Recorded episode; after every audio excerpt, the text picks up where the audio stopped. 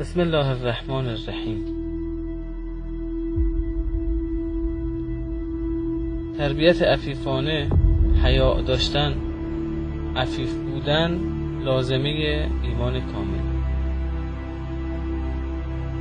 لازمه اینکه ایمان درستی داشته باشیم رفتار با حیا و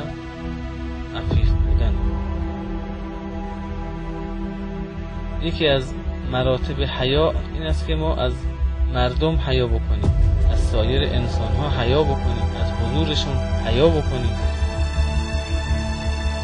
ما خیلی توجه داریم که در برابر دیگران با شخصیت با احترام رفتار بکنیم.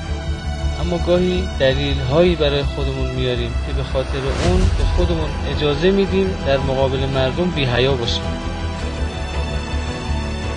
می‌خوایم زیبا باشیم بی حیایی می‌کنیم. پوشش درست رعایت نمی‌کنیم.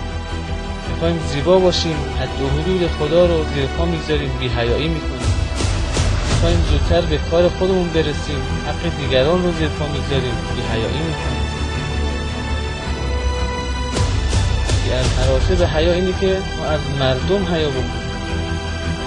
امام باقر علیه السلام میفرماید اگر تو نه از خدا حیا می‌کنی نه از مردم حیا می‌کنی تعد نفسک فی البهائم. خودت رو جز حیوانات حساب بکن.